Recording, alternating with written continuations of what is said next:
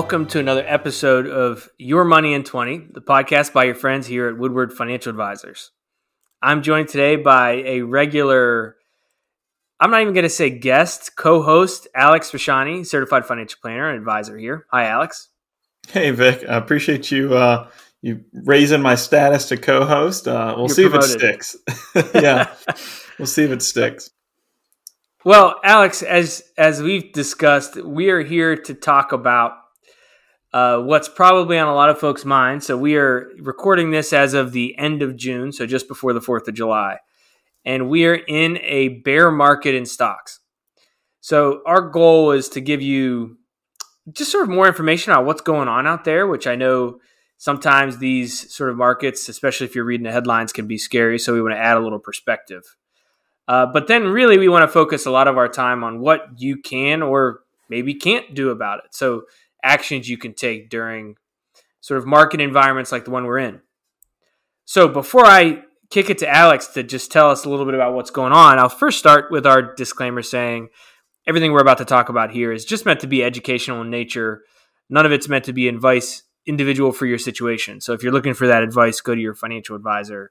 Your tax uh, your tax accountant, your estate attorney, whoever professionals know your personal situation.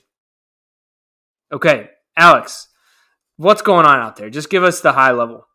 Yeah, so we've said it many times before, but you know we're in a down market. They're not all the same. You know, a backdrop to this is, of course, high inflation, rising interest rates. Uh, for a deeper dive on that, I'll, I'll, go ahead and point you to episode 15 with uh, Vic and Joe. Yep. But ultimately, uh, we are in, in, the newest bear market. And what, what does a bear market mean? Uh, so it's 20% or more down for the year. So we're, um, we're right on that cusp. And, you know, that, that's something that really grabs headlines and, and gets people's attention. But it's not really all that rare. So, you know, a, a drop of 20% or more occurs about every six years. And, um, you know, we've had the pleasure of going through longer than that most recently and not having this bear market experience. So it's a little fresh, a little, a little new to people. Um, a reminder of what what is more typical. Yeah, and I'll just I'll just say, Alex, I saw a headline this morning saying the it's it, you know the headlines are always looking for an angle. I think it said something like the worst first few months of a year in decades. Well, they're just looking at January because it's the, happened at the beginning of a calendar year. That's pretty much meaningless in in the historical context that it happened in those particular months in a calendar. But uh, it was something snappy to put at the top of the uh, the newspaper, which is just the world we live in.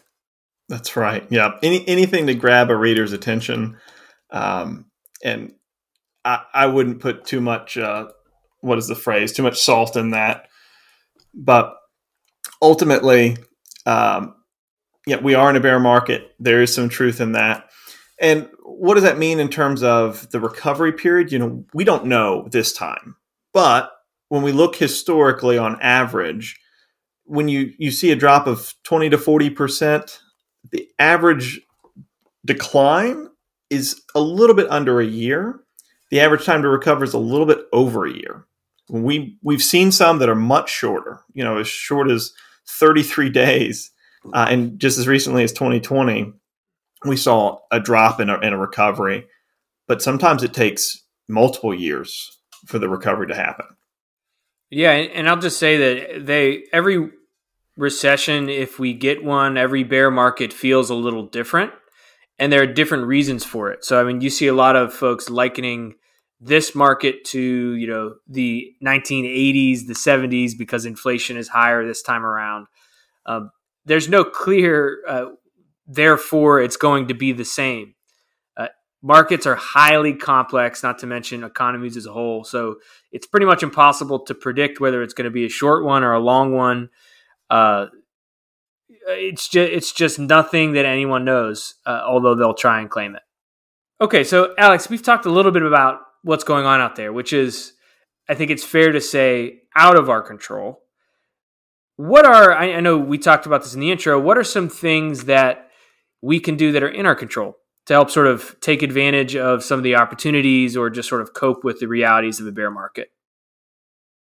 Yeah, it's important to focus on what's in our control. And the first thing that you're going to hear from us is always protect yourself today. And by that, we mean keep an emergency fund. If you don't have one, build an emergency fund. You never know what's right around the corner. Um, you will eventually have an emergency, if not this year, the next year, or the year years in the future. And it's really important that you have that foundation uh, in place. You also want to make sure that you're keeping track of your cash flow. So for most people, this is keeping a job or keeping your side hustle or whatever it might be that you're doing to bring cash, bring money in the door on a regular basis. You want to maintain that, right? Not every down market is coupled with a recession, but it's possible. And it certainly is something that you want to be prepared for if that is the outcome. And and what you specifically are referring to there, I think, Alex, is if you lose your job in a in an economic downturn. So when unemployment goes up, that can create a situation where you're needing to pull from your investment assets when they're decreased in value, which is, of course, the only way that you really lose money. Um, and I'll just add one other thing to that, Alex, which is that we've been hearing this for many years because cash has had really low interest rates for a long time. But we're hearing it again, basically, sort of a reluctance to hold a lot of cash. Now, because inflation is increasing. And of course, your cash doesn't really do very much, even with rising interest rates, relative to sort of the levels of inflation that we're seeing. So we're sort of pushing back against that a little bit. For some folks, if you're retired and taken from your assets, this could be a year or two of your expenses. For some folks, if you're still working, it can be only you know three to six months. It's different for everyone, but it's okay if this money doesn't earn. Uh, that's the point. It's that it's there when you need it. Absolutely. No, I, th- I think it's important to note this is not for performance. This is for stability, and that yep. that's the mindset you need to have when thinking about emergency funds. Uh, another thing, the second thing, really, you should be looking at is reviewing the plan. If you don't have a plan, you know, work with your advisor, get a plan in place, and by plan, I mean financial plan. Make sure that you've got goals out on the horizon that you're planning for, and see does this impact me in a negative way, potentially in a positive way, if you believe it, and, and run that plan and make sure that you're still on track. Now, this is going to differ again for people who are working and saving for retirement or saving for their goals versus someone who is living them right in retirement maybe they're they're pulling from their portfolio on a regular basis for someone who's uh, much like myself years away from retirement this is a a painful point, right? You look at your performance and you go, you know, maybe, maybe I've lost a year's worth of growth, but it's 20, 30 plus years out that you'll be using this money. And history shows us that the markets will rebound. And what's quite frankly great about this for you is that as you're contributing on a regular basis, dollar cost averaging, as we call it, into the market, you're buying at a relatively lower price than it was three or six months earlier. So you're able to accumulate more shares for the same amount of dollars than you were, you know, just in the recent past. Now, that doesn't translate necessarily to someone spending from the portfolio because you're taking a counter stance, right? You're spending more shares for the same amount of dollars that's coming out. And that can certainly be be counter to your goals. So there might be some lifestyle changes that you want to consider, maybe pushing off that new car purchase, um, that home reno, whatever it might be, into the future years when the market's recovered. Yeah, and that that would underline that just for a moment because if you find yourself in a position where you just don't have cash on hand, but you need a new car or or whatever it is, now's a good time to push off some of those big expenses if they're coming from the portfolio if you can. Don't sweat it if you need to you know pay your mortgage with money that you had to sell from the portfolio. You don't have an option so no sense in sweating what you can't control but it's sort of uh, if they're discretionary type spending it's if that big vacation or whatever it is and you don't already have that cash available because you didn't sort of plan for the expense, maybe think about scaling it back a little bit and it, it may have a outsized impact on sort of your long-term plan because you were you were able to leave some of those dollars alone to recover in the markets. That makes sense, Alex. Oh, perfect sense. And really those are all things that are in your control. There are some additional items and we'll cover those that are in your control as well, but are things that we do for our clients regularly.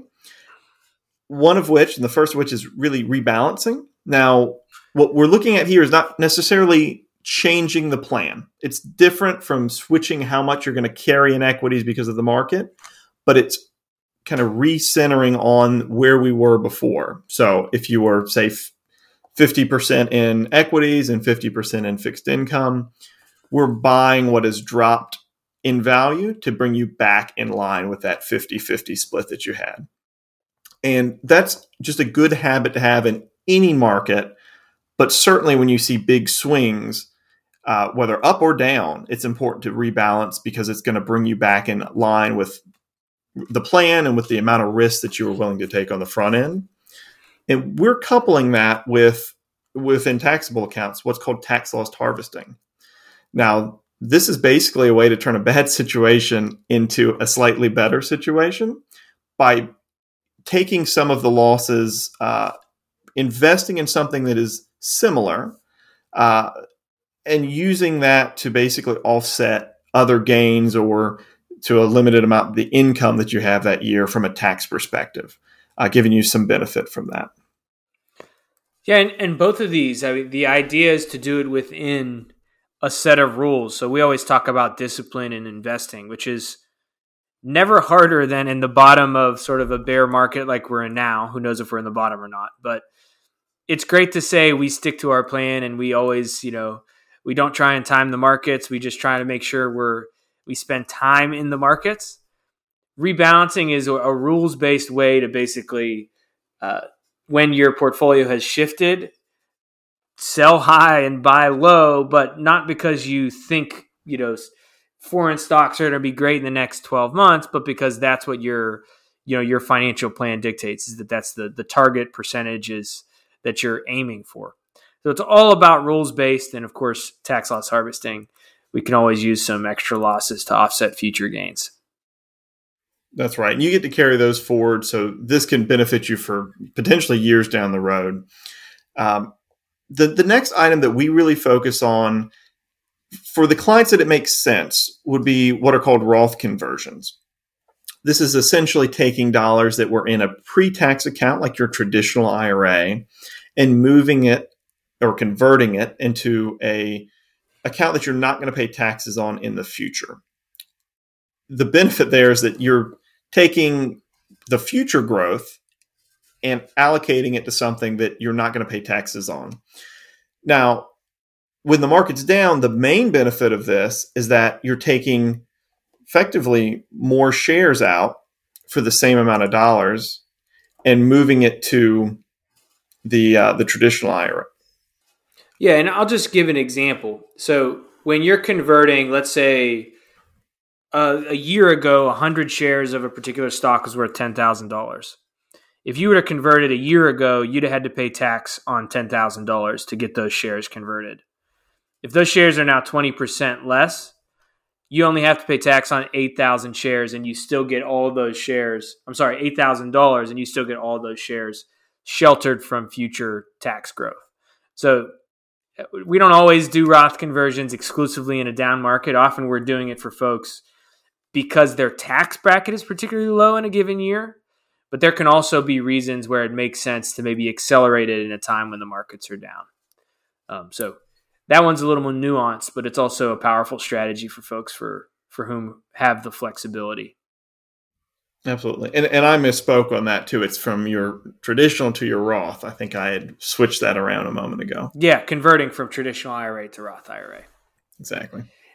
I mentioned something earlier too, Alex, that I thought would be that maybe worth sort of backing up to, which is this idea that we're not trying to time the market. It's it's not market timing, it's time in the market. uh, you'll hear a lot of folks who are saying it's a good time to put cash into the market now because it's down, which, of course, maybe that's true. Maybe it isn't true. Maybe we're still going to go down another 20%. We have no idea. But what is what is true is that uh, when you look at returns over long periods of time, so we can look at the last 20 years. So I, we actually have some data that we we set aside here. So if you look at over the last 10 years, if you were fully invested in the S&P 500, Alex, what do you think our our total return during that 20 year period annually would be? Mm, well, I, have got it in front of me, so, so you're I, cheating. I'm, I'm, cheating on this one. I'm going to guess about nine and a half percent. You're right, shockingly accurately. Uh, so that's if you're fully invested for all 20 years.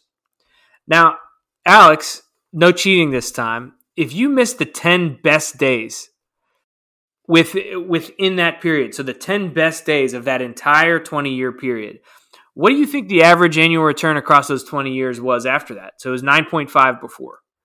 You know, it it feels like it shouldn't cost me that much to have missed a couple of days, right? What's the impact of 10 days on a 20 year time period? But well, but I, I know you're looking at it, so I'll just give you the answer. So it's 5.3%. And, and that pattern, so 5.3% average annual return over the same 20 year period, just by taking out the 10 best days. And that pattern continues, by the way, if you miss the ne- the best 20 days or 30 days. And what's the punchline here? Well, Alex, I don't know when those 10 days are going to be over the next 20 years, but I don't want to guess wrong uh, and, and, miss those 10 days all in the same six month period because I thought I knew what was going to happen next. So it makes a big difference just to be there when those days happen and I, those numbers, this chart that we're looking at, really uh, illustrates it well.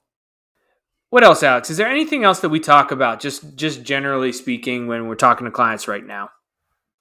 Really, I, I think our main message is is stay the course. You know, if you if you do none of the more complex rebalancing, tax loss harvesting, conversions, staying the course. You know, whether that means turning off the TV and mm-hmm. just bearing and bearing through it, or uh, you know being aware, but just kind of making sure that your portfolio is in a place where you're comfortable taking the risk. I think that's the the, the overarching message of what we're delivering to clients. Yeah, and, and, I would just add sort of my my concluding thought is that we talked a lot about sort of stick with your plan.